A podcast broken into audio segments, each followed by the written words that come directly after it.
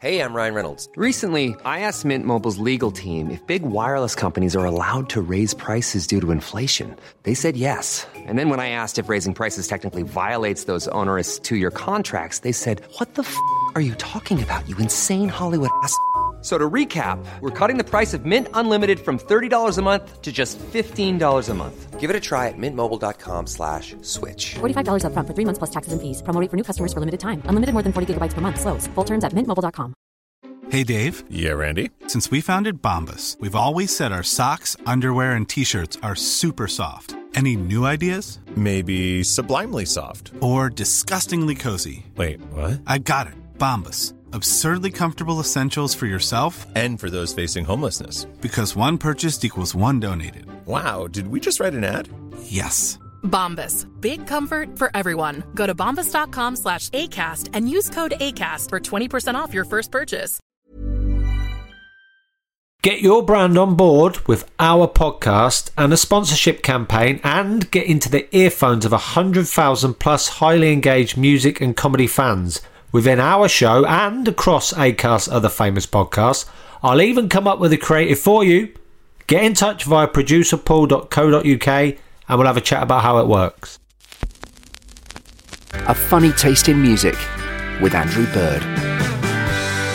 Oh, hello. There's pressure on this intro because um, Mark Olver told me he likes my intros. He told me that it's like I found people in my room. So that's what I was really going for then. Hope you enjoyed that, Olver. This is who's on this episode Mark Olver.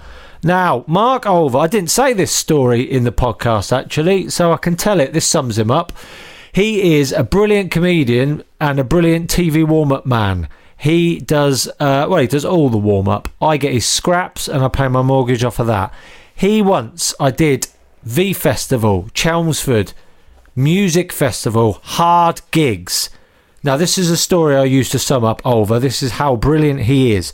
I was on directly after Eddie Izzard. So I was like, oh God, I've got to follow Eddie Izzard at a music festival, music festival tent. Everyone's going to leave. That's going to be awful.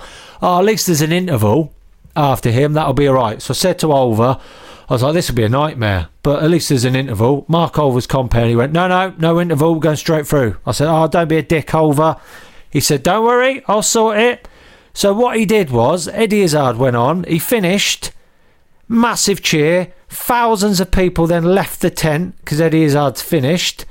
And then they were at the side getting his autograph. Olver comes on and just barks orders at them for 15 minutes. He just stood there, soaked up all the shit. He just stood there going, if you're leaving, fuck off. If you're staying, move forward, sit down. This woman shouted, say something funny.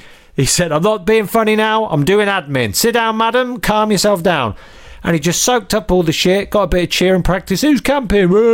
Did all of that, and brought me on to what resembled a gig. Absolute bloody masterclass.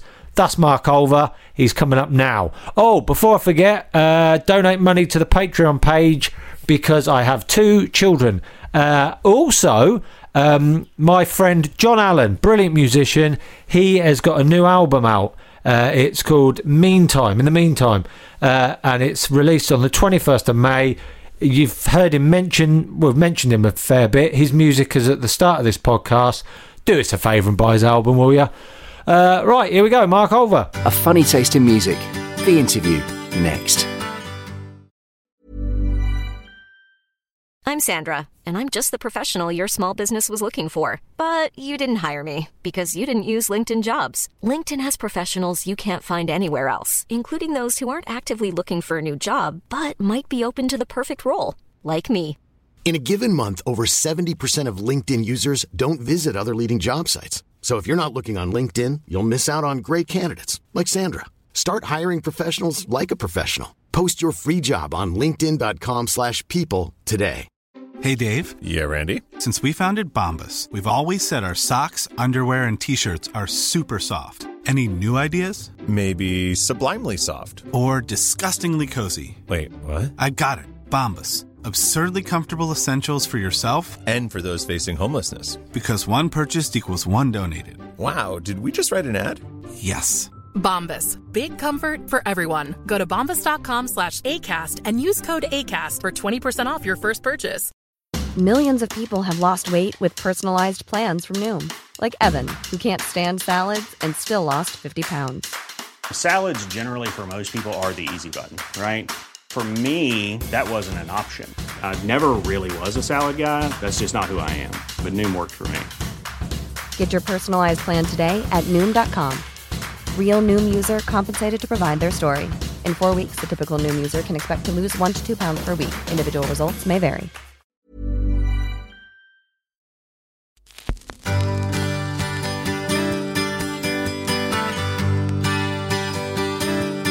And we are off. Let's podcast. That's how we start. I love the fact that this is a music podcast. And the last time I did anything with you, you didn't have a guitar in the background. Whereas now you're like, yep, I'm putting the guitar in the background. Oh well, that that's that's always been there on the shelf. That's a that's an empty guitar case though. Oh, oh, okay. What? That's, that's somebody else's guitar case. That was uh, he's been on the show. Dan Brinklow, jukebox, an Aussie bloke who bus- did busking all around Europe, stayed in my room, and then went back to Australia. And just asked me to throw away his guitar case. It's got stickers from all around Europe, but I just couldn't bring myself to throw it away. So that's been there for 16 years now. Do you know what you want to do? Yeah. Uh, turn that into a CD shelf. I reckon you could uh, put things, put shelves all the way down that. That would make a that would make a lovely bookshelf or CD shelf. That right there is a good idea. Oh, I thought that could go either way then. When you paused, I Yeah. thought to myself, oh no, which way is he going to come down on that as an idea? But uh, but you liked it. I could have that purely for like you know high end CDs, ones that I really value, like a sort of treasure trove of CDs, like a secret hidden hidden bookshelf where you pull a book out and it swivels around. Absolutely. Yeah, get yourself uh, four little wheels on the bottom of it so it can spin so the Yeah. kids can't see it. So it's against the wall and then you go, watch this, spins around, and it's uh, a cornucopia of beautifulness.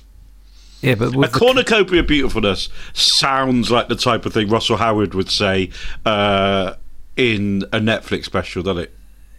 It sounds like a title for a special. Yeah, It does. A cornucopia, not one of mine. sounds like a good album title as well. Yeah, Mark Olver would never have anything described as a cornucopia of beautifulness. that's how you. I think that's no. a That's sack how of shit. that's how you describe your lunch. Oh, look at this cornucopia of beautifulness. This KFC three piece meal with chips and gravy. Oh. yeah. So, uh, so you, uh, you were talking to Gavin, Gavin Osborne. I was talking to Gavin Osborne. So I, I'm a because you know I'm a fan, right?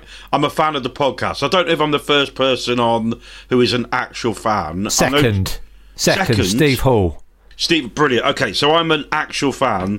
I know So John you're Rich- both both the fans of the podcast. That's you. You are the two fans of this podcast, and you've both Okay. been on it. Well, do you know what? What you haven't got with uh, quantity, you've more than made up for in quality. Yeah, Uh, you and Hall. and Hawley. That's some Yeah. quality listenership.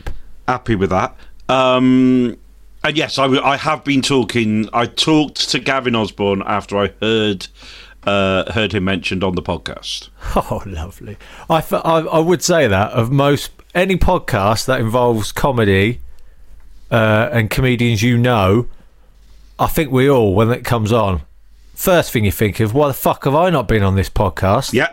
Then your second thing is, I wonder if they'll mention me at any point. Well, do you know what? It's really funny you should say that because I got really pissed off with that episode uh, because when Russell.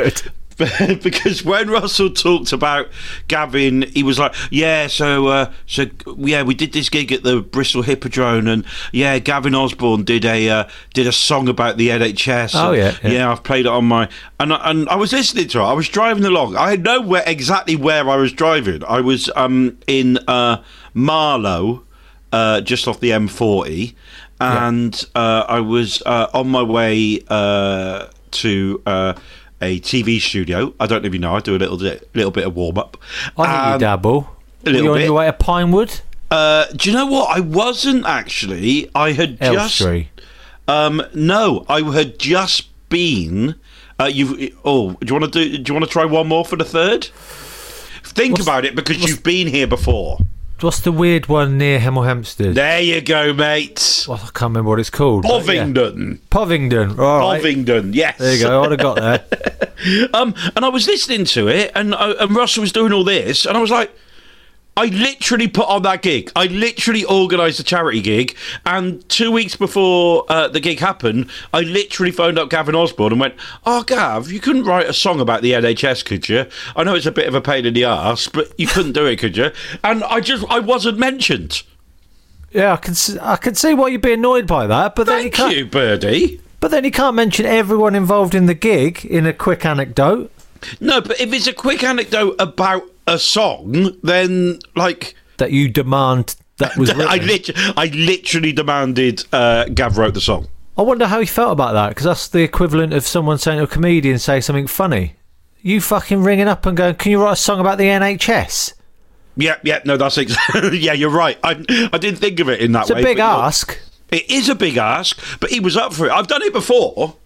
That doesn't make it sound better, does it? No, no, that's um, that- this is all pointing towards you being a right demanding prick. I uh, do you know what it is? It's uh, I understand the creative process, and It I sounds like you. It sounds exactly like you don't understand the creative process because you can't just ring someone and say write a song about the NHS Well, I, I mean, unless it's someone who's got the talent of Gavin Osborne. well, I was just about to say I did. It worked. It's a brilliant song, so I can actually uh, do that, and it worked. Yeah, yeah. Well, not everyone could pull that off, but uh, most people have to wait for inspiration. But you gave him the you gave him the nudge he needed. Do you not That's what think. Because I don't write a lot of topical stuff. I don't write a lot of any stuff, if I'm honest. But That when honest of you. but when someone comes, when someone says, like, "Can you do this?" Can you like if I've worked on the la- written for the last leg a couple of times, and so when you have to. And you're giving inspiration. I'm like, yeah, all right, I'll do it. And I just thought maybe I'll try the same with Gavin. Give him a little project. I've asked him to write a song about uh, the road from my house to his house because I live just off the Bath Road in Bristol, and he lives just off the Bath Road in Bath. Uh, and he wrote a lovely little song about uh, about that. He did that as well. did he? Yeah, he did. What did he? What? What song's that? Is it that? Is he released that? No, he hasn't. It was uh, it was for a charity thing I did last year, and it was so basically there's a little town between my between Bristol and Bath called Keynsham. Yes, I Um, know it. Is that that where Andy Askins lives? That's where Andy Askins has a gig there. He doesn't. He lives in Oh, yeah. Trowbridge, but he's got a gig in Keynsham. Yeah, yeah. And uh, yeah, Gavin wrote a song about Keynsham. Ken, it's a big. It's not like writing a song about New York or Paris, is it? no, it's not. no, it's not. But that's right. uh, That's right in Gavin's wheelhouse. I would That say. is right in Gavin Osborne's wheelhouse. But anyway, Beautif- beautifully obscure. Right. after you spoke to him, after you spoke about him, I thought, well, uh, I need to tell him. So, uh, so yeah, that so seems fair. That seems fair. I um. I, do you know? Weirdly, as you would say this, I was listening to his music yesterday. Since that podcast, I thought I haven't listened to it for because you've listened. I over listened to his stuff Okay. to the point I thought I need. To, I'm ruining this for myself now because I'm listening to it too much. Did you do that? Um, a, a little bit, a little bit. I'm not kind of. Uh, I wouldn't say I'm. I have a full team. Like I'm a Liverpool fan with football, Yeah. and they are my team. I wouldn't necessarily say I have a team with music. This is a good description. That is a bang on description of what music is. Yeah, no, I, I am absolutely in football. I am a Liverpool fan. In music, I am absolutely a neutral. Right. But not even a new, not a neutral like oh I only watch international games. Like a neutral like I will go to non-league and uh, stand by the side of. Uh, I, I was going to say stand by the side of school pitches, but but No, no. that's sort like. but in terms of music, that's what I am. I get you. I get you. That that is. I'm, I'm enjoying this analogy. I think it could go further if either of us had more talent. No, well, what I would say about that analogy is that I see you as team, like your team Britpop, right? Um, your team yeah. 90s. Yeah, yeah, sort of more vague '90s than just Britpop, but yeah, yeah, Yeah. No, I, yeah, you could say, yeah, yeah, all right, yeah. Where, Yeah, I'm- um, I'm- what what would you say then in that in that analogy? Then I'm I'm proper front of the terraces. Uh, you know, um, what's it called? What's that make of jacket? I've got that jacket on. Football hooligan, shouting every game. Never see my kids on the weekend. I'm at every game. I talk about the chairman. That's the that's when you're a level of football yeah, fan. yeah, yeah. When you have discussions about the chairman. Yeah, you know the you know the chairman's name. Uh, whereas Matt Ford takes it one step further, and he's got he's got a strip with Gallagher written on the back. Yeah. Matt Ford takes it one further. He knows the chairman. Yeah, personally. absolutely. yeah, hundred percent. Probably had Uh, an Indian with him. Yep, absolutely. Whereas I just bloody love football. So I so it was if we're keeping this analogy, I also bloody love football, but I also don't necessarily I don't I don't have a team really. Do you think we could keep this analogy going for the full hour? I mean, we, we could, but I imagine well uh, because we've when we start that- talking about the kit man and because it's because I now know that the only fans of the show are me and Steve Hall. We probably could keep this up for the whole show because I imagine Hawley would enjoy this conversation. shame he's not here for this. He would absolutely thrive on this. I tell you what, though, I do as a fan of the show, I do have some bugbears. I do have some uh, problems and criticisms. Oh, lovely. Well, well, you know, we could have done this in private, but let's get this recorded. So uh, the Zoe Lyons one, where Yeah. uh, um, uh, John Richardson did it as well, but Zoe Lyons was like, "Oh yeah, I wasn't really into me. I was a bit of a weird kid, and I wasn't really cool." Oh, so what was your first album, Zoe? Oh, well, I was a bit weird because I wasn't cool, and I was nine, and it was the Human League, and I was like, "What are you talking about?" and he's like, Richardson's like, oh, yeah. Well, uh, I don't really like music. I, I sort of, it's a bit weird because I, I know that no one really gets what I like. So what are you into, John? Oh, well, do you know what? It's like when I bought Antony and the Johnsons, and I was like, that, that is cool. Yeah. yeah, yeah. No, but he, to be fair to him, he has got some horrific taste in music as well, hasn't he? he has got some horrific. I've never heard anyone, and this I think this sums him up in a wonderful way. I've never heard anyone uh, who's got their child in the car have to play a song twelve times, and their child falls asleep, and you go, "Oh yeah, I'll put that on one more time, just for myself." That's proper odd behaviour. Now, that is odd behaviour, but there's something kind of like quirky about it. There's something fun about it. There's something that says John Richardson about it, like Zoe Lyons, like in the Human League at nine. Like that is a bit weird. Whereas I really liked Barry Manilow.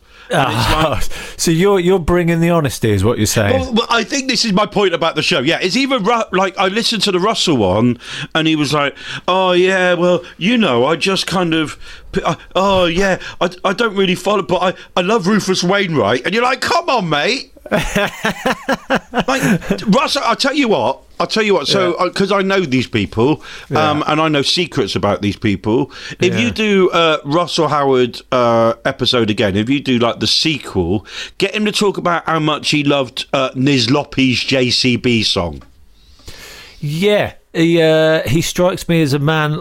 I I do this where I get obsessed with a song and then just sing a couple of bits of it over and over. You had to live with that because you lived Oh with him, didn't you? Jesus Christ! Yeah, the day the David Gray years were the uh, were the difficult ones. I had that where um I had uh, and he didn't know all the words either, so he would just make the noises. I had um, um uh the Killers. Um, oh, I want to take you out. Oh, I'm going to put you on the back burner. I played that so much. I heard my housemate walk in the door. I heard the front door open, the front door shut, and I just heard him go, "Oh, for fuck's sake!" Because that was on for about the 40th time. My very first car was an old VW Polo, um, and it's uh, it didn't have a cassette, and I had just started doing stand up. Uh, about a year after buying it, and it didn't have a radio or a cassette player. And I once, I remember it. I did an open spot in Stoke on Trent, and I was on with uh, Phil Nichol, and he did that song. Um, so he did the big songs. He did Only Gay Eskimo, Yeah. but he also did Big Wig. Oh, I've not heard that one. Don't know that. Uh, my daddy's wig is bigger than big. It's a big wig, a big wig. Uh, he wears his wig with pride, regardless of the size.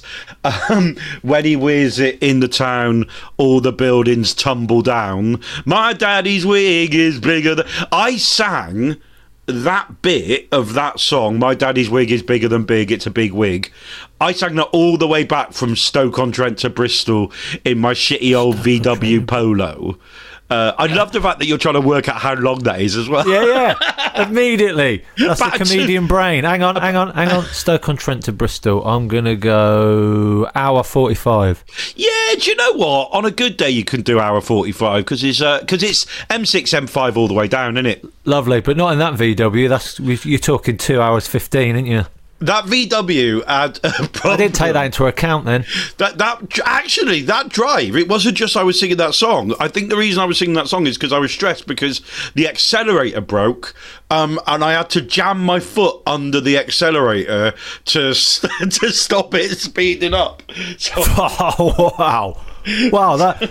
So you're singing that song in a kind of panicked, uh, like Sandra Bullock on a bus in speed kind of feel. my daddy's wig is bigger than big is a big wig. hurtling towards certain death, singing Yeah. Phil Nichol. He'd be happy. I well, you, in your last moments as you hit a bridge, you don't want to be singing "I'm the only gay Eskimo." No, that's very. What a way to well, I think you would actually. What a way That's to go. very. Oh god, Corky and the Juice Pigs are good, aren't they? Yeah, that you- that that as you, it's funny you should say that about Phil Nichol. He's doing our gig in Bicester soon. He uh, and as soon as uh, I text him, I started humming "Only Gay Eskimo." When he does that bit, Yeah, that gets stuck in my head for days after after your gig with him. Oh, what a tune that is! Yeah, abs- absolutely, yeah. And that, but the uh, the original album that comes up with Corky and the Juice Pigs, there's some good stuff on there as well. All right, I've Uh, got to listen to more of it. I should listen to more of it. Um, so you you listen to this then, and you get annoyed. I think I think it's a. I think we all kind of do it a bit. I'll admit I I do it as well. No, well I admit I'm obsessed with music, but when you kind of go, yeah, I'm uh, just sort of you know just uh, just uh, just rare Beatles stuff. That's what I listen. You know, you try and just casually drop it in. Like at the moment, I'm doing a thing for this website where I've got to pick 10 songs, right? And you've got to pick 10 songs and they've got to be the track number that they are on the album. And Okay. And you, can't repeat any uh, bands or albums. Oh wow! So it's got to be all different. And it's, I can't tell you how much anxiety and stress it's causing me. And I found myself doing that, trying to. Trying to be clever and obscure and trying to show myself, you know, when I should just be honest and go, yeah, the main hit off of What's the Story Morning Glory. That's what I'm going for. Try Um, r- rather than going for something obscure. I'm just going to be honest and just go. Track number one, yeah. Uh, genuinely, uh, because so this is I thought the you thing. were going to say Jedward then. well, well, do you know what? It's not far off because track number one would be the opening track from the Bewitched album. The first Bewitched album is like uh, a 90 second drum and bassy techno Irish folky, just properly mental song kicks in and it just and it, and then it goes into and then track number two is uh, their first single C'est la Vie. You go track, track number one, you go straight in with Bewitched. I go straight What in. an album opener that could be for Yeah, a compilation. but, uh, do you The know what? move. if if you're gonna stay, you're gonna stay. But if you're gonna leave, you're definitely gonna leave. You listen to the Matt Ford episode. Do you know after that he he did a tweet of being on this podcast and and added in Bewitched they only bloody liked and retweeted, didn't well, they? Well, there you go, mate. Oh, Bewitched. I'd like to think Bewitched are regular listeners now. I well, I bought. Well, if they are listening, uh, the, especially the Lynch sisters, um, they. Uh, I bloody the first three singles uh, from Bewitched, just absolutely banging CD singles. Classic pop. Can't Yeah, argue with a bit of classic pop every now and again. Like, uh, um, how could we use this with a football analogy? I like, you know, I like to watch Barcelona. Yeah. Some beautiful passing football. But every now and again, I like to see it lumped up forward and the big man head it in. Does that work? I think that about works, doesn't it? Who is your big man heading it in? Is it Gina G, who are just a little bit, or yeah. Oh, Is I it had, I had a- Bewitched? I had, a, I had a crush on her. She had that sort of uh, that G? net- Oh, yes. netty kind of skirt, didn't she? she did? it was like a Christmas decoration of a skirt. She did. God, I love. I genuinely like. So this is the thing about me and music. Like, I, I genuinely have a visceral feel for this stuff, and so the, the C'est la Vie Bewitched album, uh, sorry, Bewitched single. I saw it. I was in still at university in Leeds, so I just finished, and I was in a HMV, and it was on on those big screens. Yeah. And the al- and the single, the video for the single is so green and bright, and this song came on. I was like, I just have to buy it. I just had to buy. Um, and things like Gina G and uh, like um, Girls Aloud, Love Machine. I love Love Machine. It just Oh, yeah. kind of relentless. Wigfield, Saturday night. Yeah, do you know what? I don't mind a little bit of uh, Wigfield. I maybe it is the beat. I, I realised a couple of years ago that I quite like happy hardcore, and I didn't Really? realise a that that was a music genre, and b that I could listen to it. But sometimes I will just put. I just like that kind of. Yeah, You had that. You didn't know you had that in you. I tell you what, I uh, I think is a perfect pop song. Uh, not it's not quite as cheesy as what we mentioned, but um, take that, patience. I'm not a big fan of take that, but what a pop song that is. Yeah, I don't mind it. I don't mind a little bit of Shine. I don't mind uh, a bit of uh, Miley Cyrus, The Climb. Yeah, My rid of favourite. So you sent me you sent me an email with questions, and one of the questions was, "Have you ever got into a song or a band in a weird way?" And in brackets, you put, you know, like the uh, like the support band, close brackets. And, and I was like, yeah. and I was like, "Oh shit! I don't think I've ever got into a song or a band." Not in a weird way. Oh, really? Yeah. Oh, that was quite a pertinent question for you. Then should I I open was, with that? I was looking at it and I was going, oh, oh, like the support band, and I was like, oh, what about if I hear the song, hear a song on the end credits of an animation made for kids? Have to Google what that song is, even though the lyrics are in Spanish. Google the lyrics, discover that it's a woman called Carla Morrison, and Morrison, and the song is called Eres Tú. And then three years later, I'm going to see her in concert and getting all her stuff. oh, that's good. It's That called is Troll Hunters on Netflix. Oh yeah, yeah, I know it. Yeah. So the last, the the the credits of the end of the first series um, is this lovely song called Eres Tú, and I was like, oh wow, I like the sound of that. Um, and so I managed to find out about it, and she's she's Mexican, she's Spanish language Mexican, um, and it's just beautiful. Like I, I don't speak any Spanish, uh, but I bloody love her stuff, and she's massive in like the Latin community all around the world. Um, and uh, yeah, I love listening to her, and I wouldn't have found out about her if I hadn't watched Troll Hunters, the cartoon on Netflix. I have a, I have a similar one to that. Mine mine is not right now. I'm going to sound like you know this is me. I'm gonna mine's not as as funny as yours, and it's mine's a bit more uh, is a bit cooler than Of yours. course, it's a bit cooler because you're a bit cooler than me. No, not well, not by much, by uh, you know the width of the hair. But Okay, I do like, I do like yours. Troll wearing- Hunters on Netflix. Okay, but firstly, when you saw the jumper that I was wearing today, you smirked slightly uh, because you had never seen me wearing uh, this jumper like I'm a play school uh, presenter from the early 70s. So you've, you've said all that yourself. This This is a, this is one of those moments where it's a shame it's a podcast because there's a lot of people not getting the benefit that I'm getting seeing you on Zoom in all those colours. Um, But anyway, but that was because you went, oh, mine's a little bit cooler than yours. Yeah, of course it's a bit cooler than mine. only a little, yeah, because well, it's got to be cooler than watching troll troll hunters as an adult, isn't it? Um, but mine was um, Goodwill Hunting, the film Goodwill Hunting. At the end, brilliant end of a film. I like that really good end of a film you don't they, they leave it open, you don't know what's happened, and you just see him driving off for ages into the distance, and the credits roll. I thought, what a brilliant end! And then the song was just perfect. And I was young when I first watched it, and I didn't do that. Didn't have the, the you know the idea like you had to like research and find out what that was and Google it. I don't think there even was Google then. It was late nineties. Yeah, yeah, late nineties. Goodwill Hunting. So uh, I uh, I just it was in my head for years, and every now and again I'd hear it or I'd watch the film again and go, I should find out. Then then I had the idea of I could what like watch and read all the credits. Maybe it'll be there. I pieced that together. Found out it was Elliott Smith, who is like it's cool to be an Elliott Smith. To be fair, that's a cool one. So I'll admit that. I'm not trying to secretly be cool here. That is a cool one, and I was obsessed with him for ages. But just off of that, sometime a perfect song for the perfect moment in a film and then you're just obsessed with them for ages. Like Gavin, go back to Gavin Osborn. Um, I think that's what's great about Gavin. His songs. I was thinking about this just today on the dog walk.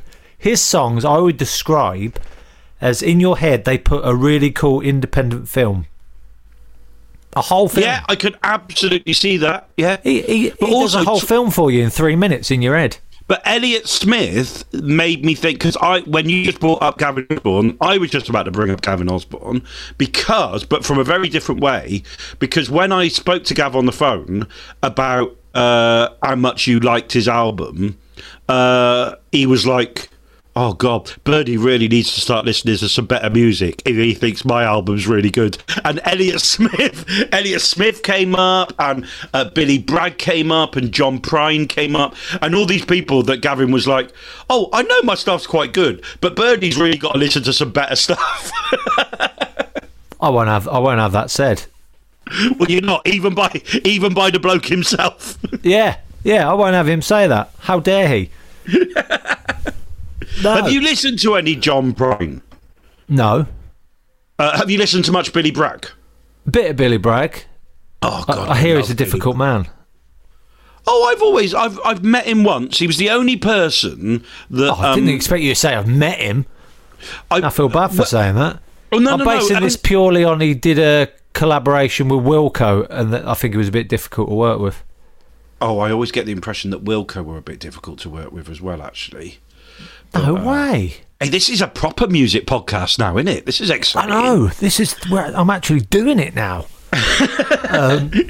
Um, so I well, so Billy Bragg is the only sort of person when I've been doing TV warm up. I don't know if you know, I do a little bit, and uh, he was in a TV studio, and uh, I spoke to one of the producers, and I went. Oh God, I, I bloody love Billy Bragg, and they're like, "Oh, let me introduce you." That's the only time I've ever needed to be introduced to someone, and uh, and he was a very nice man. But he, he would be a nice man to me because I was absolutely blowing smoke up his ass because I love Billy Bragg.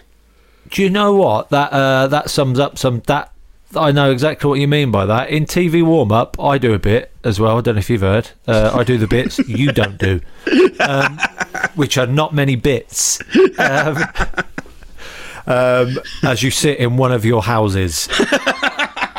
Uh, that, again, One of my uh, two houses, by the way. my Just- joint favorite joint favorite joke of lockdown. First one was uh, the other one was Marcus Birdman. He was on his own during lockdown. I texted him trying to be a good friend. How are you, mate? You're on your own. He texts back, "No, your mum's here." nice. My other one was you saying, "Oh shit, in it. Every all the work's gone. Fuck, we're fucked. We're fucked. Oh shit, fuck. Oh, we're fucked." And you messaged back, "Yeah, at least we're all in the same boat, except I've got two boats." and I've told a lot of people that. What a prick I am. What an absolute prick. Uh, but yeah, dur- when you do TV warm up, you see a lot, quite a lot of famous people, uh, a lot of celebrities and stuff. and there's not often people that you'd you'd actually want to actually meet. Or I've never I've never asked. Oh, can I go and say hello to that? But I'm, I've never never bothered. Um, I think once I spoke to I spoke to Snow Patrol. Okay. The members of Snow Patrol. They were very nice chaps. Really nice blokes. Uh, I think that's about it, really. Uh, um, Kelly Jones from the Stereophonics walked past me, and I froze and shit myself and went, and no, nothing came out. No words. Nothing. I once spoke to uh, all the members of Girls Aloud at a Children in Need event in Brize Norton RAF. Uh, it was I was comparing this big event uh, with the guy from Rogue Traders, Matt Allwright, Oh. um, and he was doing all the main stuff. And then when the telly wasn't on, I would go and then do all the work, the boring stuff that they just don't want to film for telly. But you know, there are ten thousand people there, and I have to do it. And Girls Aloud were on. This was quite early on as well. Jamie Cullum was on. Girls Aloud, Status Quo were on. Lovely. and um, I was chatting to uh, Girls Aloud were waiting to go on stage. And I was standing by the side of the stage, and I was like, "Oh, all right." And they were like, "Hiya," and I was like, "Oh," because it's children need, so it's November. And they were like, "I was like, oh, it's a bit cold, isn't it?" And they went, "Yeah, it is a bit cold." And I was like, "Oh, especially in those outfits. I mean, that's going to keep you a bit cold, isn't it?" I suppose, though, if you're running around and jumping around in those outfits, it's a bit like doing cross country at school, isn't it? And they just walked off. I was going to say, well, I was about to jump in and say this is fucking horrific banter. Bit cold in it. But then you really pulled it round with your cross country at school reference. I really like that. That would have endeared me to you a lot. But Cheryl, Cheryl, whatever her last name now is, not having any of that. None of them. None of them. They just No? sort of stared at me and went. I, I imagine. I doubt Harding did cross country. Do you know what? I think all of them. It was probably a reference not for them. I don't even know if people still do cross country. I Yeah, they do. Do They they? do. But uh, yeah, girls. I'm guessing now they just call it running. Yeah, maybe they call it athletics now. cross country. yeah, cross country is where you had to do it. I mean, uh, I think uh, the level of running of what it was when I was a kid, you had to do it in your football boots. That's how muddy it always was. Yeah, Piss in and we rain. would uh, just to mix it up a little bit. Halfway around the course, Yeah. um, we would play a game of British Bulldog. Would you, what you'd add in a bit more exercise. Uh, yeah, just to sort of make it like run here, then we'll have a bit of fun with British Bulldog, and then you'll run back to school. All right, so that's a way of doing it. It's a shame you don't see that in the London Marathon. Just Mo Farah break out into it. No, you did get me. It skimmed me. Uh, I was a game of British Bulldog. I was brilliant at British Bulldog as a kid, I've got to say. Um, although I did break my two front teeth playing British Bulldog. I've talked about this on stage. Mid-air, I was just about in. Well, I was in, let's be honest. Um, right by the mobile, went head first. Daniel Slack tagged me in mid-air when I was in. And I went head first into a metal bin, broke my two front teeth. Oh, I know. And at the time, you don't really realise the gravity of that. You don't realise that when you're uh, in your mid 20s, you have to pay about two grand for fucking veneers because you play British Bulldog. And I, I was, in Slacky. If you're listening, Slacky. If you're not, then Steve Hall, can you Facebook Slacky? Tell him Um, I was in. Sorry, did you go to school with Steve Hall? No, I'm going to get Steve Hall just to find him on Facebook. Oh, I the only see. other listener. oh, I see. Steve Hall is your I can't get you to do it. You're on. Yeah, that's a that's a very that's a very very good point. Um, yeah, no, I, I was quite good at British Bulldog, weirdly, but like sneaky about it. Yeah, so you were. play You tactically Slinked along the side while and, and just wait for the melee to start, and then just sort of the, jog. the tag melee in the middle, and you just I slipped along never, the side. I never needed to be. I never needed to win it. I was just always happy being in the top ten percent. And then, so just get all the way to the end, uh, play the stats, play the odds, and then uh, I'm all right. Yeah, get yourself in the mix. Yeah. Lovely. This is very, very much sums up both of our comedy careers as well. yeah, oh, 100%. Yeah. Tactically, hang back a little bit. Don't don't show off. Just sneak to the end. Just get away with it. Just keep going. Get away with it. Yeah, yeah, yeah. Who, who knew you'd bring that into your adult life? That's what you took from school, mainly British Bulldog related.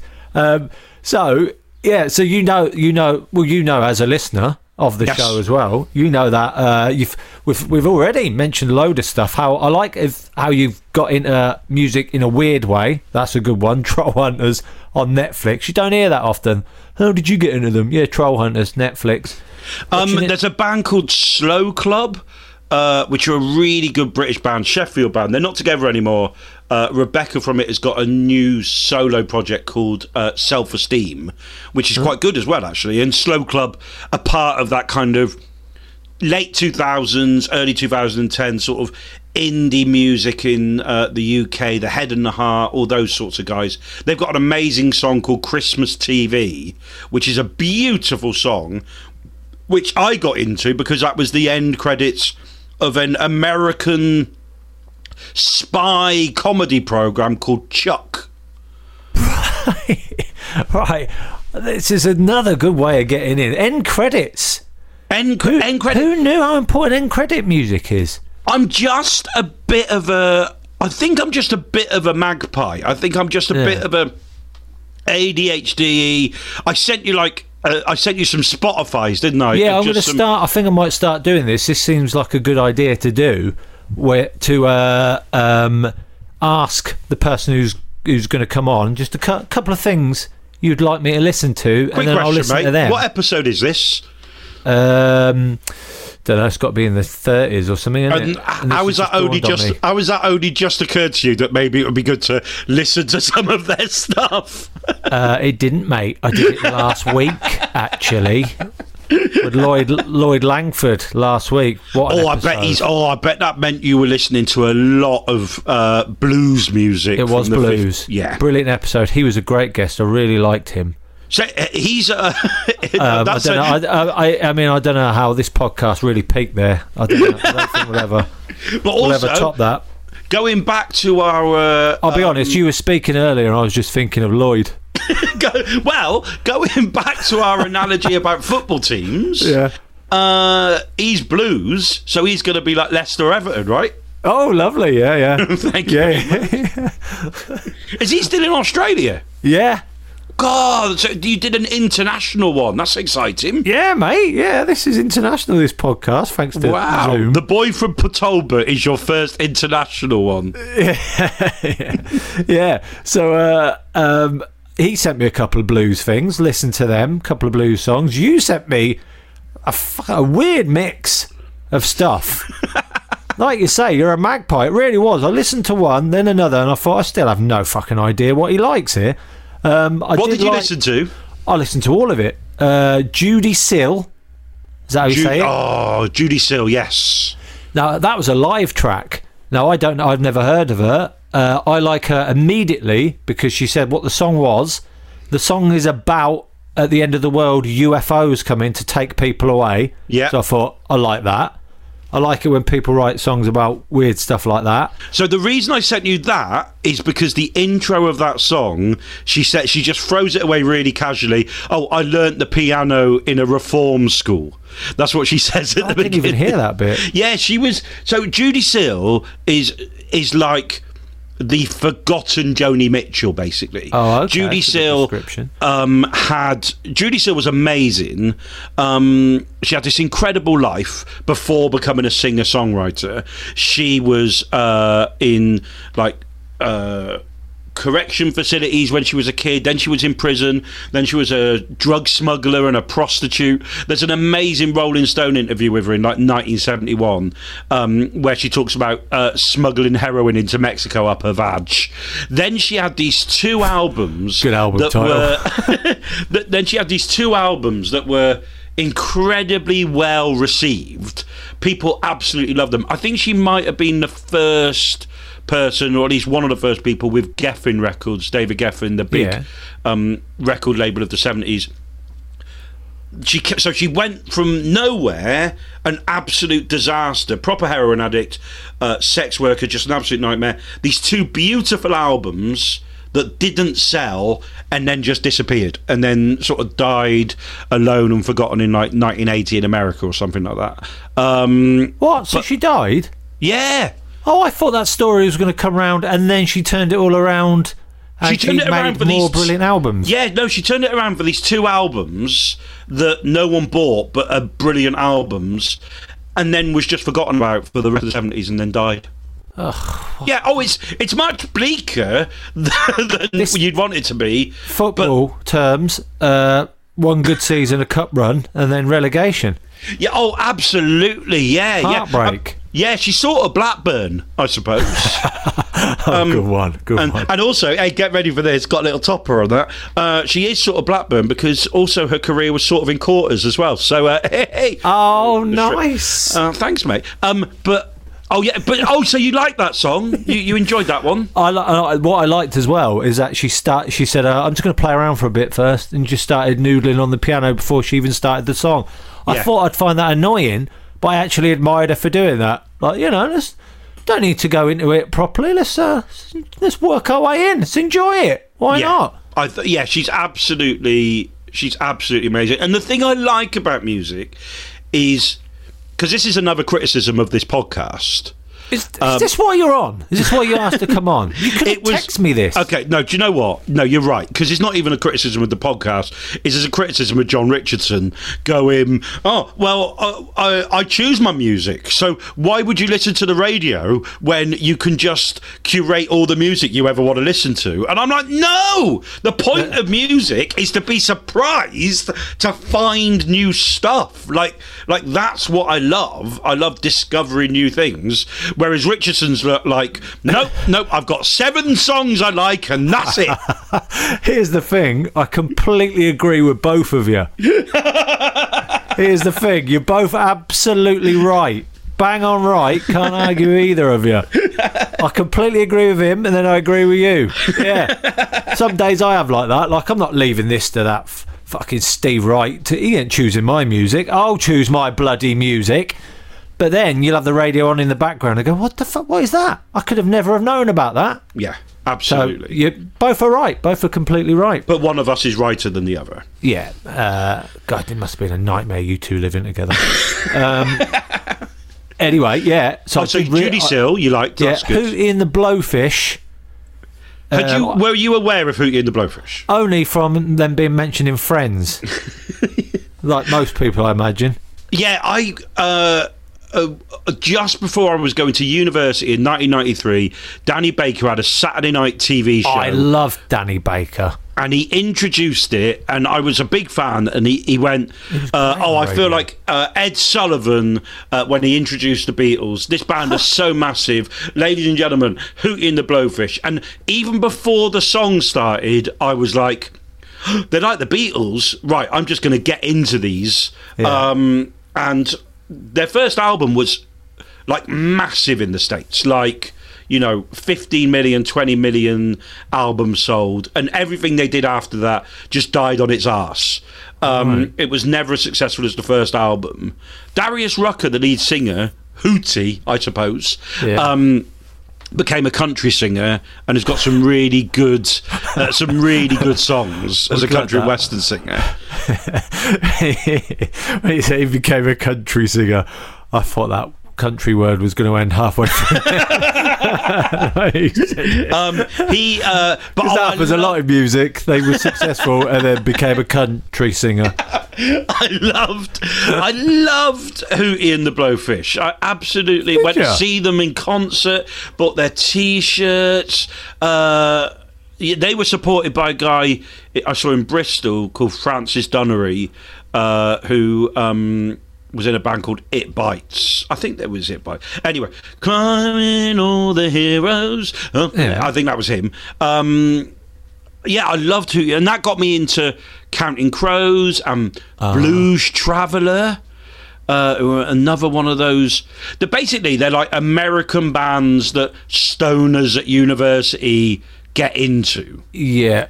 All And right. I've never been American or a stoner, but um, I just really liked that. You like the lifestyle of it. I think I like the idea. You like the idea of stoner music, but without the tobacco intake. without the tobacco intake and also without the songs go so i've never been into the grateful dead i've tried and frank zappa and all that stuff i've tried but like Hootie and the Blowfish, Blues Traveler, Counting Crows, they're all like, you know, songs that last for about four minutes, but are just quite exciting. I like Yeah. them. Well, uh, you say that.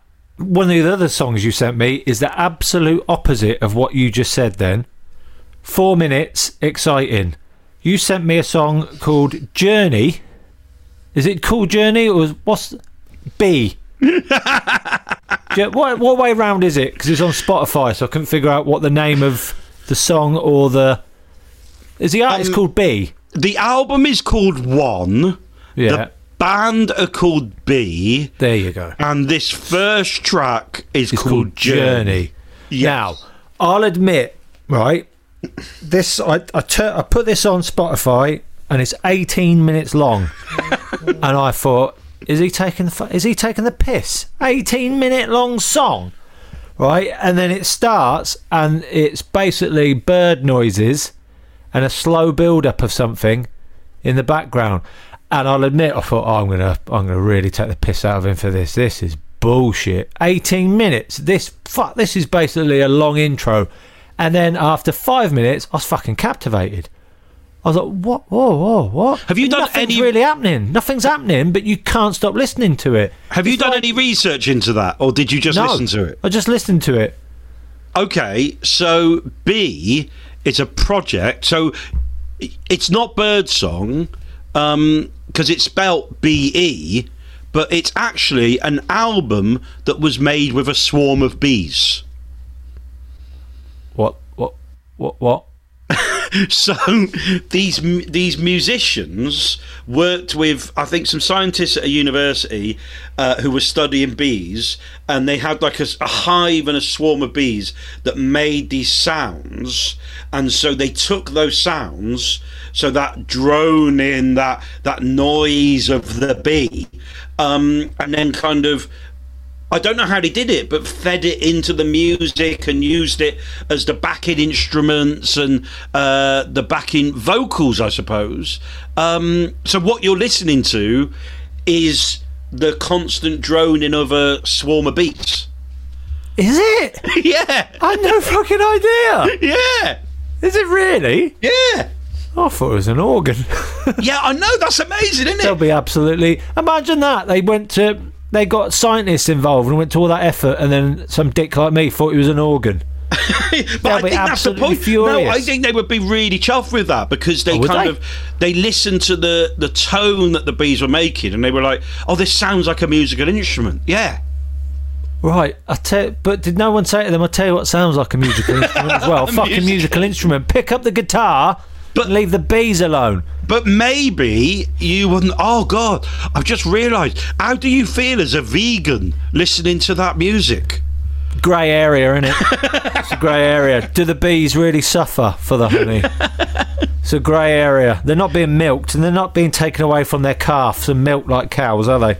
No, no. But, they're um, just. But they are being they are being exploited because I can't imagine those bees got paid for No. the orchestra. No, they they are being exploited. They're not getting any royalties. And this is what happens with it. This is me. This is mere music to a T, and that's why I sent you that one because I was like, "This is me to a T." I read about it somewhere, and I was like, "I want to have a go at that. I just want to see what that's like." Right. Um, I, there was a thing. So this is good. Uh, when I graduated from university, I remember this really, really well. There was because I am a Guardian reader, as you can probably imagine. I'm like, I'm like, I'm full Guardian reader. I love you the really? Guardian. Yeah, I love the Guardian, mate. Used to I like it. I like. that's how much you like it. yeah. I I really like. Um, if we're talking newspapers, I like pictures of the royal family, preferably one or two of Diana for no reason. So I buy the Express. the I don't really. Guardian, I don't the really, Guardian yeah. years ago, and they've never done it since. But I want them to do it, and not just for uh, albums. They did a thing: the best fifty albums that are never on best album lists. Oh, that's that's good. And I thought I'd like them to do it with films and TV Yeah. and all that. The best and in the top three, and this is in the mid '90s, and I'd never heard of this guy, but in the top ten, a few of them were Nick Drake.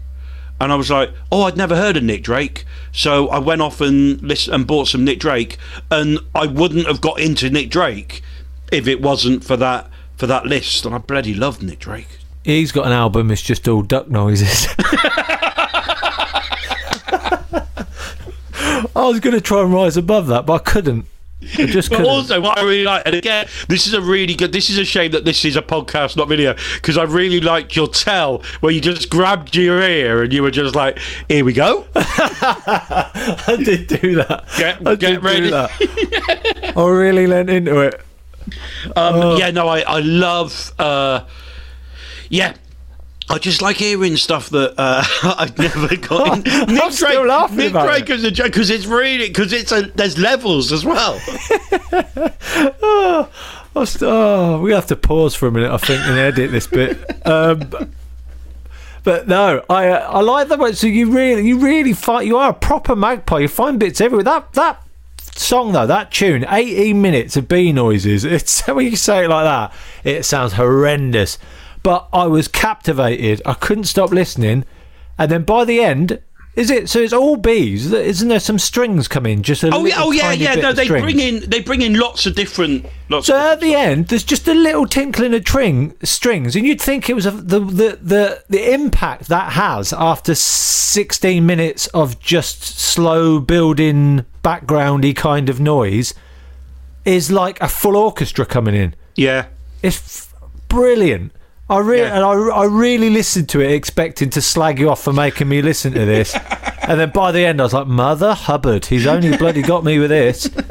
It yeah, no, it's a re- it's a really good it's a good album if you uh if you don't live in the countryside. So if you like a walk, especially during lockdown and we were walking Oh, everywhere, yeah. and you don't just bung that on and you just you're tra- you're transported. Like you know, they people often go about the trans transformative nature of music and it can take you places, and that's true. But that one properly takes you into was- shit. I'm it- in a hive. a little it's a little bit uh it was like meditative or Yeah. hypno hypnotic Yeah. is what it was and it funny though what a difference it is though loads and loads of bees through a sound system with a sound engineer brilliant one bee in a room annoying Absolutely so. they can't go solo But I've been violins are like solo solo by a window well But you viol- put violins in that category Yeah, you wouldn't have one violin. Imagine one violin on its own in your room. That'd just be weird, Oh, wouldn't it? yeah, For violins are very much the bees of the music industry. I think they are. And someone will go, oh, actually, they are. Actually, I think you'll find they are. Very much. Um, Yeah. Yeah, and, and this is it. Like, I'm aware, because I've got my little clock here, and Paul, the producer, was like, I'm walking the dog, back in an hour. He did say that. We've spoken for nearly an hour, and we've not even talked about musicals. Uh, I bloody love a musical. can we not keep it that way? Do you not like a musical? I fucking hate musicals. I love I musicals. everything about them. Oh. Either talk or sing. Make your mind up. Oh God, What I musicals love. do you like? I love. uh, Um, so I'm a fan of. Uh, I just love them all. West Side Story, uh, Sound of Music. Um, I love uh, Stubby Kaye. Uh, Sit down, you're rocking the boat from. Uh, um, from Guys and Dolls, uh, I, I love um, I love uh, uh, Sweet Charity uh, with Shirley MacLaine, The Rhythm of Life, Hey Big Spender, If My Friends Could See Me Now.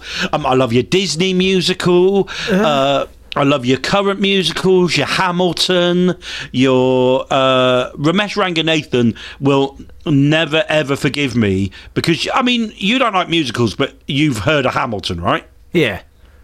And you know Only it's because I heard Frank Skinner slagging it off on Absolute Radio, and I liked how I, I liked how much he hated it. That's Oh, the only reason I know it.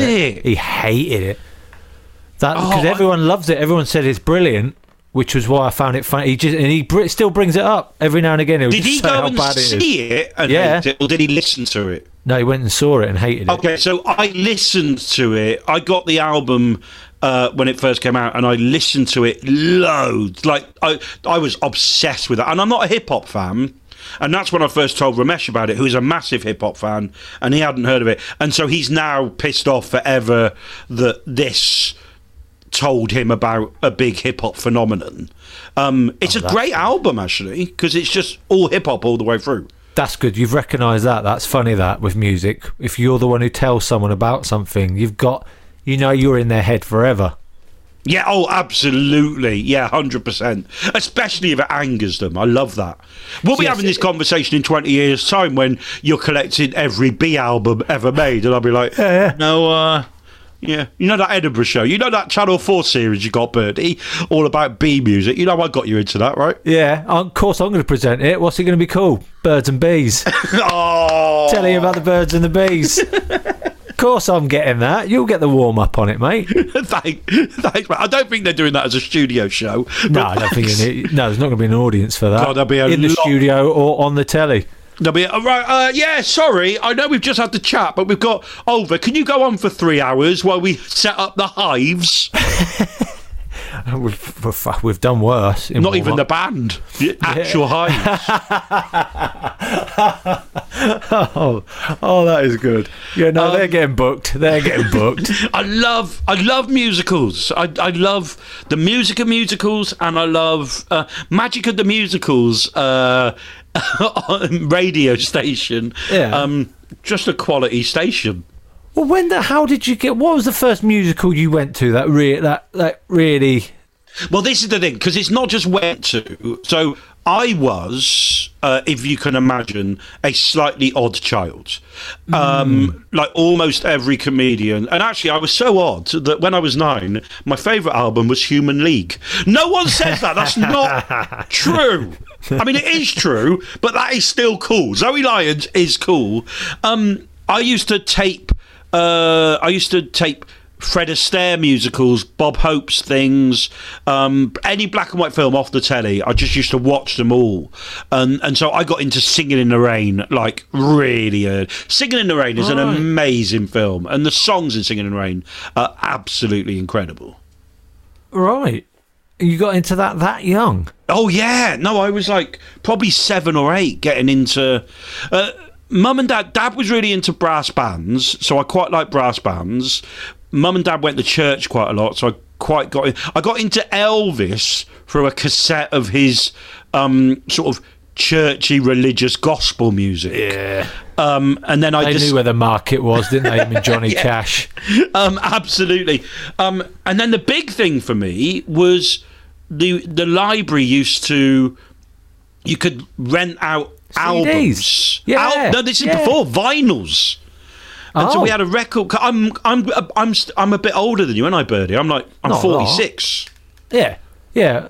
I don't remember vinyl being rented in the library. Yeah, we could rent out vinyl, and there was this big Atlantic Soul. You can still see it. The anthology of Atlantic Soul, black with just Atlantic written over it. And I basically copied all that onto cassette and then had that on my Walkman throughout my teenage years. And so I got into like Aretha Franklin and Ray Charles. Uh, I bloody yeah, I love all that shit. So I, just love it. Like so, that's why I've never had a team. Like I've never had. Like I love Dolly Parton. I love Barry Manilow. I love musicals. I love songs with bees in them. Um, I love. Uh, yeah, I've just Basically, never had lo- a team. You love the game. I love the game. Just love the beautiful game of music. I'm like I'm like John Motson. I just love the game. You are like John Motson. It's not surprising me though, Dolly Parton. That didn't surprise me. I remember being at a wedding with you, where you just come back from America, and at one point you took it upon Nashville. yourself. Did you drive back to the hotel to get them, or were they in the car? You suddenly you went outside and you suddenly came back in in the evening, do when things get a bit more relaxed. Ties are being loosened, jackets are coming off. You suddenly come back on the dance floor with brand new leather cowboy boots on. and a, and a cowboy hat And a hat. and a cap, which I don't think is in this room, but it's still in the house somewhere. Yeah. I love a, love country and western. Love the country and western uh, museum Hall of Fame places. Ama- I love Dolly Parton. Uh, I love Ken- Kenny Rogers. Uh, yeah, love it. Um, Billy Bragg said. So, so you asked about my in this email my favourite gig, and I went to the Cambridge Folk Festival one year because a woman called um, Ani DiFranco was on, and Ani DiFranco is a sort of American punk folk rock singer. Um, and she was on. Billy Bragg was closing, and uh, there was meant to be some French accordion players before Ani DiFranco, but they didn't turn up. So Eddie Reader, who did Perfect, um, Fairground Attraction, she was the lead singer of Fairground Attraction. She did like half an hour with no instruments. It was just her singing. It was amazing. And Billy Bragg went on and said, There's no such thing as folk music. There's no such thing as soul music. There's just real music and manufactured music. And and I absolutely went, Yeah, no, I totally can see that. I Yeah. totally can see that. So uh, yeah, that's what I like. I just That's what they say. There's only two types of music: good and shit. Yeah, and I'm totally with that. And I even quite like the shit. That's how much you love the game. I like a bit of the shit as well. Yeah, but you know those people who uh, there's a thing that some people do. Comedian and writer Ben Partridge used to do it, where you go and see an FA Cup qualifying match, like really early on before the even tournament starts. Yeah. And then you see a game, and then you follow the winner of that game, Uh-huh. and their next game, and every game you just follow that winner. Yeah. So you can go all the way through just following the winner of those games. And I think I'm probably like that. It's not really a glory hunter. It's just like I just like to see it all. I know what you mean. I, I never really supported a football team because I, well, I grew up in Northampton, so I supported Northampton, but I supported players. So I, for ages, I really liked Ian Wright. So I, like, I wanted Arsenal to do well just because I liked Ian Wright. Then I really liked uh, Gary McAllister. Did you? So I wanted Leeds to do well because I loved Gary McAllister.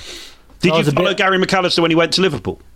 Uh, yes, still Oh, a bit. you. Still Thank liked him then because I mean he's a massive influence on Steven Gerrard. Yeah.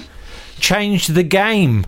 um, uh, oh, I'll tell you, changed the game for the 2005 Champions League final. Thingy, what was he called? German midfielder. Uh, Dieter Hamann. Harmer, he changed that game. He cha- he won you that final. Gerrard Yeah. gets all the praise, rightly But so, but he he changed it. Anyway, that's not a game of football. I can't stop thinking. I can't stop thinking about. Whenever you mention footballers now, I'm now trying to uh, show like a music analogy. So I, when you started thinking about Hamann, then I was like, who would be the musical Hamann, and you know all that sort of stuff. I just get this analogy is now in my head too I much. I it's, it's going to ruin music and football for both of us. yeah, no, I just, I, I genuinely, uh, I just love it all, and I will go somewhere, and I will. I Jesus went to Christ, LA on my own a couple of years ago uh, for New Year, and I didn't have anything to do for New Year's Eve. And I saw that there were still tickets for a Flaming Lips concert, so I just went to the Flaming Lips on New Year's Eve, uh, and it was it was amazing. Like people I don't even, I really like Nicki Minaj. Oh, I get into Nicki Minaj a little bit. I like the name Minaj. Do you? I, I wouldn't, I'm not sure about the back catalogue, but How do you went feel to about- LA on your own and went to see a band? I mean, on New Year's Eve, yeah. Gnarls Lloyd- Barkley was supporting them, and Cat Power as well. She's another. Oh, I've not listened to Cat Power for ages. I like Gnarls Barkley because my brother had a dog called Barkley and I called it Gnarls. nice. Um, but yeah, Lloyd, as you heard, went to uh, went went on a blues holiday in America, didn't he? uh, but you went to LA. I went to And then- LA on my own. I just split up with a girlfriend, uh, and I thought I'm just going to go away. I, I was already a full time comic, but I didn't have a gig on New Year's Eve. So Boxing Day, I just went to LA for like ten days. I'd never been to LA, and I fancied it. Um, and it was a strange decision, but uh, but I liked it. No, I did a similar thing. I got dumped and went to Australia. Did you? Yeah, I thought I want to go to the other side of the planet. but uh, I didn't go and see a band on my own. I wish I had. Well, you, because you've talked about this going to uh, going to concerts on your own. I bloody love a concert on my own. Oh, I love a concert on your own. This is the other thing. Talking about me not being mentioned on your podcast. Oh God. Uh, when John Richardson talked about going to see the Proclaimers, yeah. Um, and I think at one point he said he was a bit pissed off with people standing up and dancing. I was one of those people who was pissed off standing up and dancing because I went because I went with him. And when all the big ones came out at the end, everyone stormed towards the front of the stage, and I remember looking at him going. Are we going? Are we going to the front for a He dance? and he was like. "Nah, I'm not going. So I just went, I went down on my own and left him. It was like a fairground where you're on the ride and your your mum's watching, holding all the stuff. That was Yeah, Richardson but at a looking really disappointed in me as well. In you and all the people there. yeah, absolutely. I love it. Love a dance. I, I know. I've seen you in your cowboy boots. But so, what did you listen? Now, I'm interested to know what you listened to as a teenager. So, this was when you were young, musicals, country and western, all of that, and then you became a teenager, and you were It was awkward. pretty much all soul music. It was pretty much wow for like however long from the age of 12 till about 21 probably actually it really was because when i hit 21 that's when i billy bragg was doing a gig in bristol um, and i was reading an article in a paper about billy bragg and i was like I've always thought I should get into Billy Bragg. He's here tonight. Oh, I'm going to go and see him. And I went and I absolutely loved it. Um, seeing him live for the first time before getting into any of his stuff. But for like 10 years before that, it was all Al Green, Otis Redding, Aretha Franklin, Ray Charles, The Temptations, all the Motown stuff. Um, yeah, all of that for like just on my Walkman, just constantly. Wow, yeah, you've gone through gone through some genres. So you were just yeah. Were you like that then as a teenager? I was like that, headphones in all the time. Yeah, I. So my house, I've lived in this house for about ten years, and directly opposite me uh, was a girl called Claire, and I'd lived in the house for about two years, and I thought to myself, oh, I see this girl, and when I'm coming back from gigs, like she doesn't seem to go out. Oh, I'm just gonna, I'm gonna knock on the door one day and say hello. Uh, so I knocked on the door and went, oh, hello. Uh, I just wonder if you you know we're having a little party, having a dinner, having a barbecue. If you ever want to come over, you're more than welcome. And she was like, oh, thanks. She went, you're Mark, aren't you? And I went, yeah. She went, oh, we went to college together. Went, oh shit! And so we went to college like 20 years earlier, and uh, and I didn't really know her. Um, and she was like, "Oh yeah, no, I, I sort of, yeah, you didn't really know me because you just used to spend all your time with your headphones on, listening to music." So yeah, so I literally, I would walk from ha- from the house with my headphones on on my Walkman, listening to yeah, almost all like Al Green, Aretha Franklin, all that stuff. Right, yeah, I I remember that as a teenager as well, where you used to look forward to opportunities to be walking somewhere oh, where you could put your headphones in. Yeah, absolutely, hundred percent. I still have that now when you see someone you know coming towards you, like, oh fuck, I've got to pause this now. What were you? What was? weather and cross country were you? So what? what was in your headphones then? Oh, what, what do you reckon? Well, yeah, but you well, were still, well, before that, before, but yeah, exactly before. Uh, before the Beatles cover bands, uh, what were the Beatles? was it? No, no, it was. Uh, it was. I'll tell you what. I've said this before, which was weird. That I used to listen to a lot was the Doors as a teenager, doing my paper round in the dark, some moody music, and then um, and then uh, Green Day first album that was massive. Listened to that a lot, um, and then like Buddy Holly. Oh, I got into Buddy Holly. I got into Buddy. Buddy Holly was the first album I bought on CD. Oh, was it? Yeah. First album I bought on CD, Paul McCartney, Flaming Pie solo album. Brilliant, great First album. single I bought was um, uh, Falco, Rock Me Amadeus, Amadeus, Amadeus, Amadeus, Amadeus. Um, and uh, first two albums, because I bought them at the same time The Bangles, that album with uh, Eternal Flame on, and Buddy Holly's Greatest Hits. But Buddy Holly, I don't think he'd get. Uh, there was a brilliant BBC documentary about him, and it really showed that you, you don't realise how many fucking songs he wrote in Yeah. about two years, year and a Yeah. half, two years. You think he must have been around for 10 years or something. He's only around for like two years. Oh yeah, is it good? But if you think that with the Beatles as well, and you Yeah, think nine like years. just absolutely all of that. Yeah. Have you met, have you ever met one or seen one in the flesh? Yes. A Beatle. And guess what I was doing? Warm up. Yeah. Jonathan Loose Ross. Women. Loose Women. Ringo Starr. Oh, nice. Whole episode. The whole episode. I'm doing the warm up. Got me mum and my auntie in because I knew Ringo Starr was on the whole episode. And they're in the adverts, where you're supposed to go on as a warm up and talk to the crowd. Yeah. Obviously, the whole crowd are going, "You shut, shut up, mate, shut up," because he's like having a little private conversation with them, and that's what everyone wants to hear. So you know, we know what we're doing as warm ups. In that scenario, you go quiet and just whisper a little commentary and go, "Obviously, you don't want me to talk now. We all want to listen to what they're talking about." And Ringo looked up at one point and realised I'd stopped talking because he was talking and said, "Sorry, brother, carry on." I was like, "Fucking Ringo just spoke directly to me." oh. And at one point, he was talking, and I thought, "Oh, maybe I should carry on." And then someone in the crowd said, "Shush, shush, shush, shush," like that, so they could hear Ringo again. I realised it was my mum.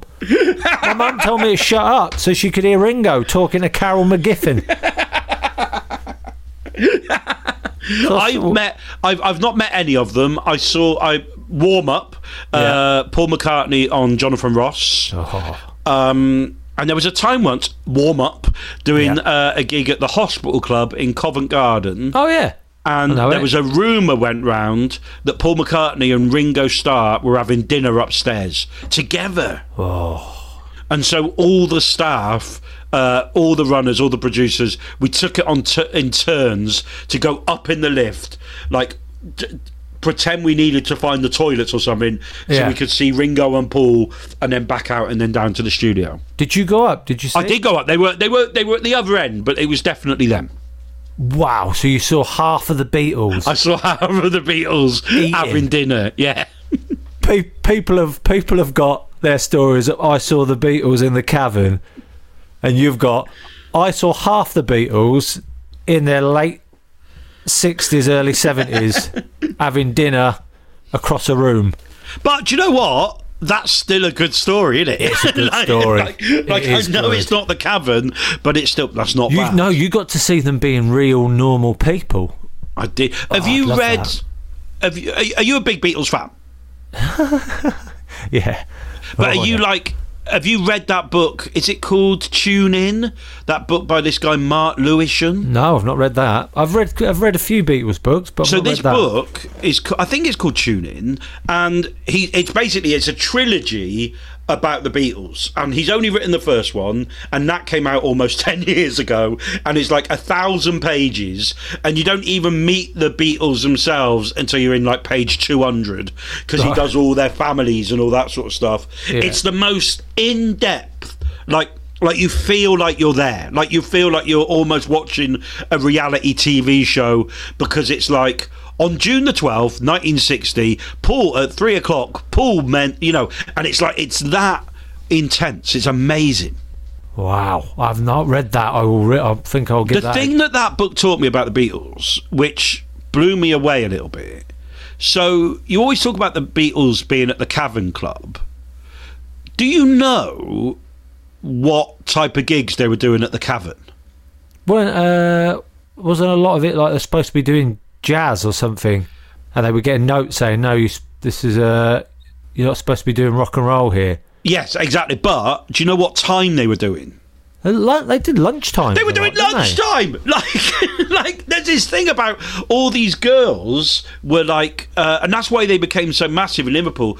All these girls were like secretaries and stuff in offices around central Lon- Liverpool area, and during their lunch breaks, they take like an extended lunch break and run, sprint down to the Cavern Club, watch the Beatles during their lunch break, and then go back to work. like That's weird. Yeah, that doesn't. But that Liverpool's a bit like that. There's always it's a bit like uh, Dublin. That There's always music in pubs happening. Yeah. Yeah, So during must- the day. Yeah. But that's weird in the day, though, isn't it? But also, but like these girls, like they were massive. You know, they were superstars in Liverpool, Yeah. and people would run. Yeah, they would just go absolutely mental, not have their lunch, and then you know the gig would finish, and then they'd go back Imagine and do that. some more filing. That story, yeah. But your story of seeing them across a room going up in a lift having dinner, half of them. Imagine having that story. You seen the Beatles? Yeah, I saw them on lunch break one day. Yeah, Tuna sandwich, watching the Beatles. yeah, absolutely. Doing, an Yeah, early I'm- version of Love Me Do. I think if I could time travel, I would be tempted for that as my fir- as my choice, just to see what that moment was like. Because I imagine if you could just sit in there at the back in the Yeah. cavern, I imagine the energy of that was just insane. Yeah, you wouldn't go and like maybe kill Hitler, do something for the world. You'd go do something selfishly for your love of music. Yeah, yeah, I would absolutely, 100%. Absolutely, I, I completely applaud you for that. Thank you very much. And you've created also- you've created a new question for this podcast that I'm going to nick and use from here on in. If you could time travel, what moment in music would you go back to? That's a good one. That King is a good one. King Tut's the next Alan McGee going. You should sign these. Yeah, no, that would be good. Uh, my second time travel choice, I'd go back to mid March, uh, nine, uh, sort of 2005, possibly. Um, and I wouldn't take a hol- my 40th birthday holiday to Nashville um, because. You're right. I know where you're going. Yeah. Um, because you talk about, I've just realised, I feel like I'm in the usual suspects now because you mentioned that wedding that we were at. Yeah. Uh, and you mentioned that wedding with me with that cowboy hat and those cowboy boots. And I'm like, why is Birdie, why, why was my outfit imprinted on Birdie's brain? And I was like, why did Birdie realise what I was wearing? And I was like, and it's only just occurred to me that you realised because that was the fucking holiday I took when I couldn't do the pilot for Michael McIntyre's big show, which you did and you've been doing ever since. And I got all of the series for it, and off the back of it, supported him in an arena. All because You went I'm- away for your 40th birthday, and I thank you for that, Mark, because um, you know you've you've uh, financed a house that we refer to as Deal or No Deal Towers off the back of doing Deal or No Deal. Well, thanks to that arena tour with Michael McIntyre, I paid off my double glazing, and that was because you went away on holiday. Unbelievable. I know. I think about. I still think about that quite often when I do TV warm up for. Uh, I've got some coming up ne- at the end of this month. doing the wheel. yeah, I know you're doing the wheel. I Yeah, know. The fact that you know what I'm doing before I'm doing it normally goes to show the stranglehold you have over TV warm up. That's very true. Yeah. If a, a little tip, if you are listening to this because you want to get into TV warm up, just buy me a holiday. Yeah. Buy me a holiday somewhere, and you will absolutely uh, you'll nail it. Yeah, I'm practically paying my mortgage off of what you couldn't do because you went on holiday. Yeah, Think how much you're earning, you moaning prick. for a mu- for a music based holiday as well. Nashville, Atlanta, and Memphis. Like, Oh yeah, yeah. That's what I want to do that holiday. But I'm going to pick it carefully that there's not any lucrative TV warm up coming up. I'll tell you that much. Don't go in March. Um, I'll tell you what, as well, what you could have done if you're going to time travel, you could go back to sort of, I don't know, November, December 2019 and say, whoa, whoa, don't eat that bat. yeah, I could do that. You could I- do that, or you could go. and- You could go and watch a lunchtime show of the Beatles when they're raw novices. But And um, again, I think I know which one I would choose. No again, offense, yeah, world. Fair enough. Fair enough. Planet. Um, you could have averted a global pandemic, but no, no. Your selfish music needs are more important, and I applaud you for that, Mark Olver, This has been absolutely as as as I, I thought. This has been marvelous, and you will enjoy listening to yourself on it. I'm excited to see. I'm excited to hear the edit. I'm excited to hear uh, Edit? your intro. No, it's all included. I'm I'm excited to hear your introduction. Um, Oh, because I like your Oh, shit. introductions. They're bad, Um, aren't they? Hello. That's put pressure on me now. The problem with the introductions is I've done the background to people during the podcast, so there's nothing left. I do the intro after. Yeah, yeah. No, I know. So this is quite exciting. So I hear the bit where it's like, um, oh, if you want to advertise on this podcast, uh, we'll write you a jingle. Uh, and uh, yeah, that would be lovely. And then it cuts to you going, hello. Oh, y- you all right, everyone? I love that bit. I love that bit at the start where it's just like you've just found us hiding in your room. all right. That's what I'm going for. That's what I'm going for. Le- Well, let's see how it turns out because I'm going to do it after this. Uh, Mark Olver, thank you very much. Thanks, Birdie.